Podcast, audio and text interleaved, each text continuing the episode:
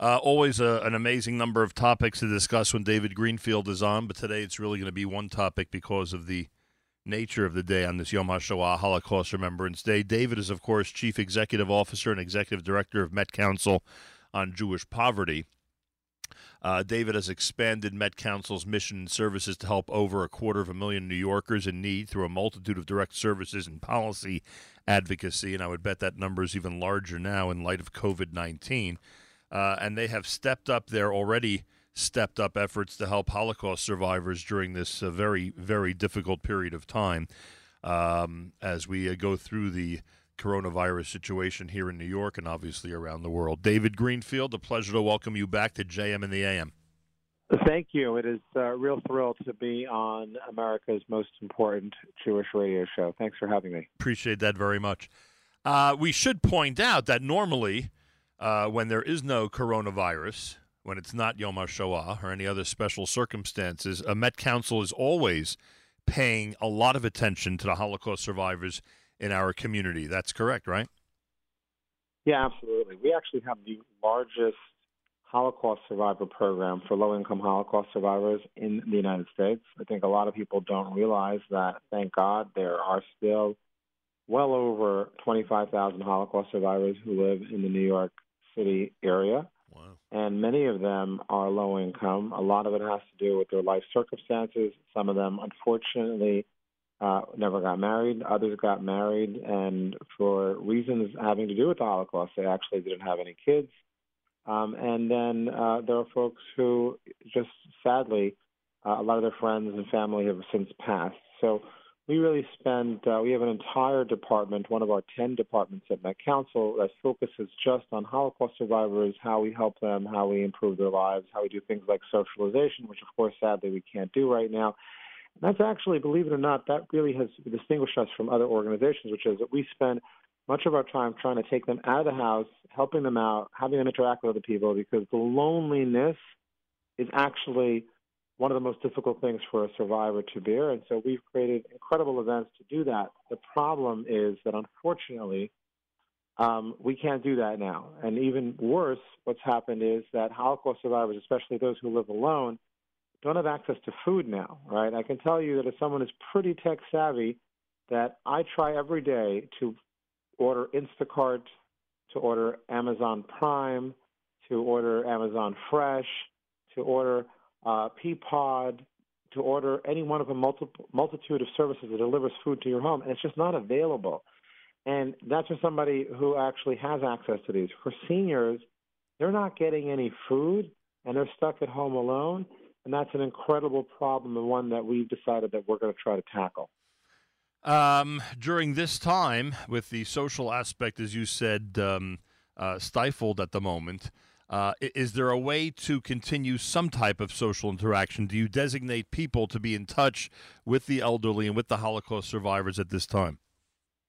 Absolutely. So we're doing two incredible things for Holocaust survivors, and uh, both of which people can participate if they're listening on and they want to participate. They can participate by signing up via email, volunteer at metcouncil.org, volunteer at metcouncil.org.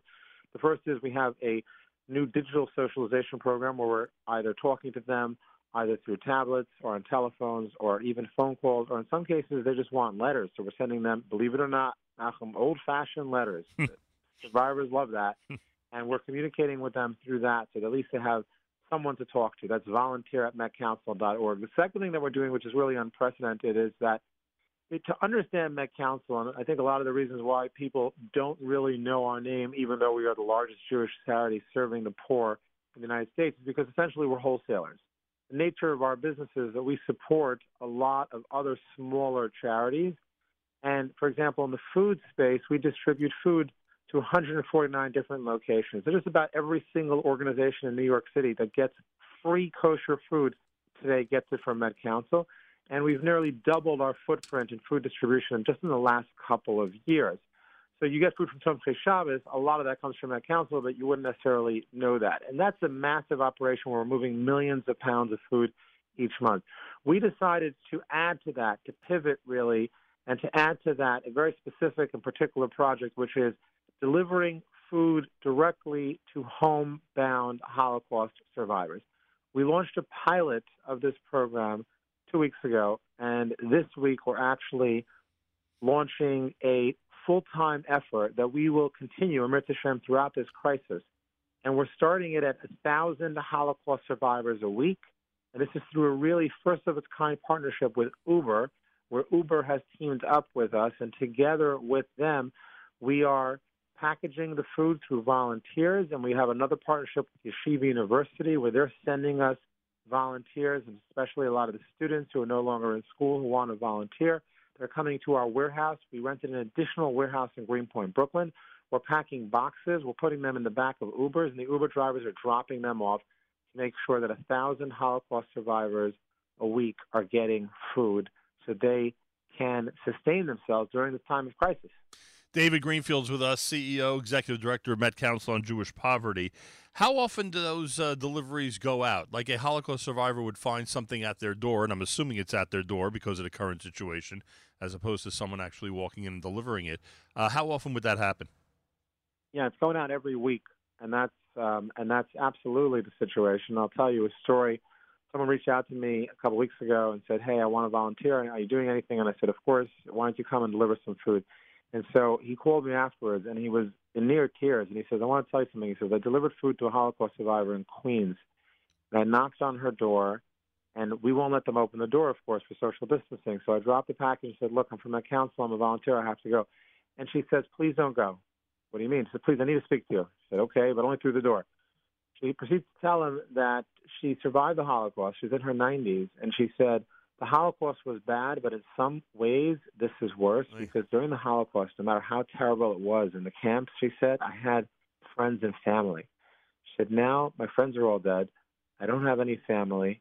She was telling this person, the volunteer, that unfortunately because of Yamach Shemai, Dr. Mengele, she wasn't able to have any children. And she's home alone in a 200 square foot apartment. And she said, You're the first person I spoke to in three weeks. I mean, think about that. Right? Think about the tragedy to have somebody who's a survivor who's been through it all, now in the last year they don't have access to food and they have no access to really being able to communicate with other people. And uh, that's why that's why we launched this, and we really launched it just so you know through private dollars. Unfortunately, government has been very strained, and while we've had a lot of uh, folks working on support in the future, in, in fact, I definitely want to recognize the efforts of the City Council and the Speaker of the City Council, Corey Johnson, who's been working with us to get emergency funding for food, and we're very grateful for that.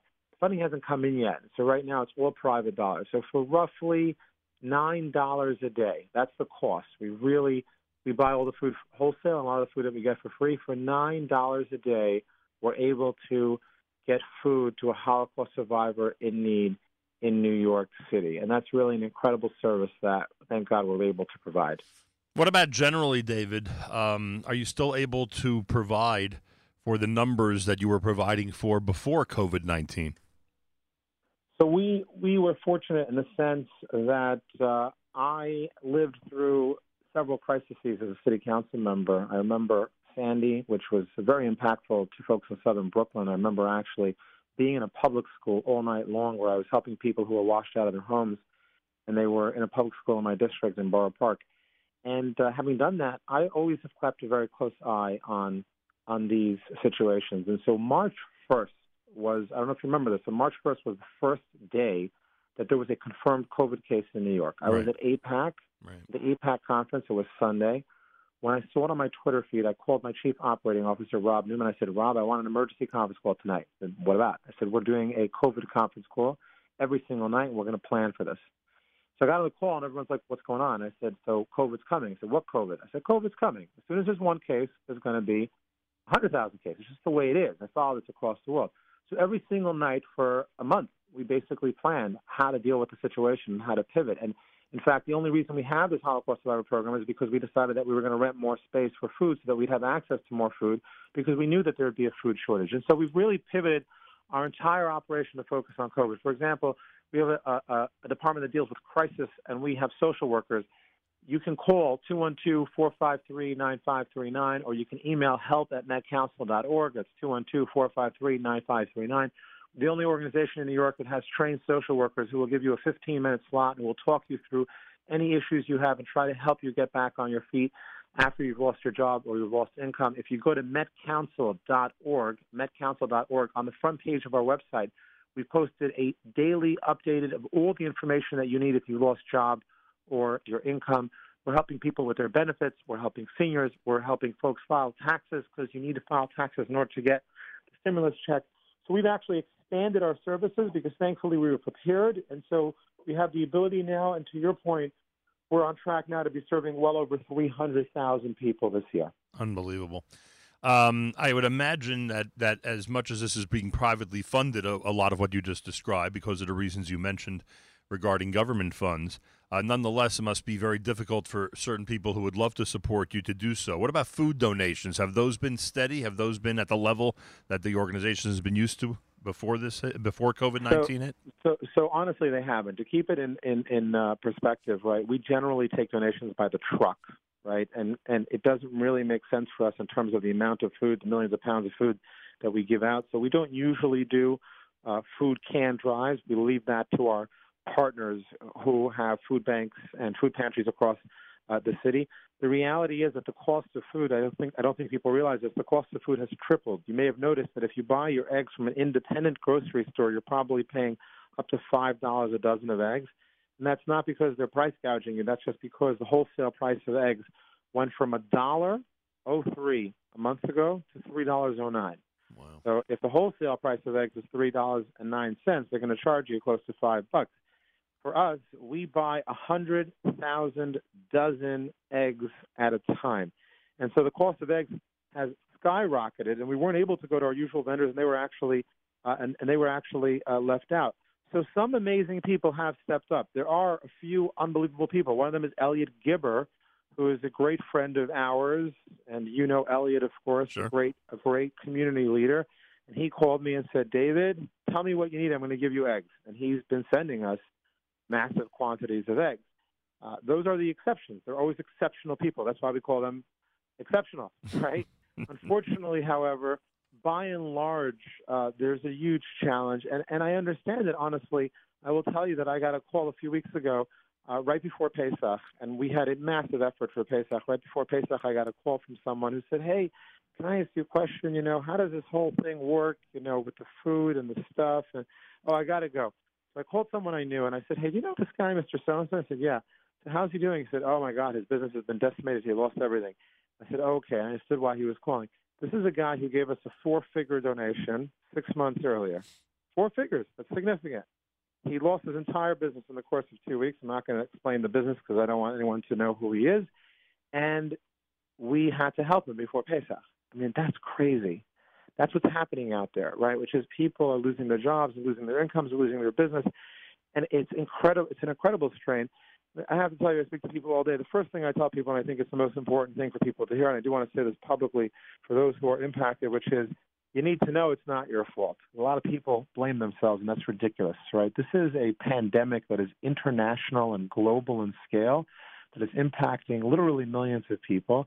And God willing, this will be short term. But anything that's happening financially is not people's fault. And so that's why we pivoted and we're doing the best that we can to serve people through a multitude of services in any way that we can to make sure. And that's why I say if someone's out there, they want to speak to a trained expert who can help them work through the system, or even just someone to speak to privately, you can help them think through what's going on.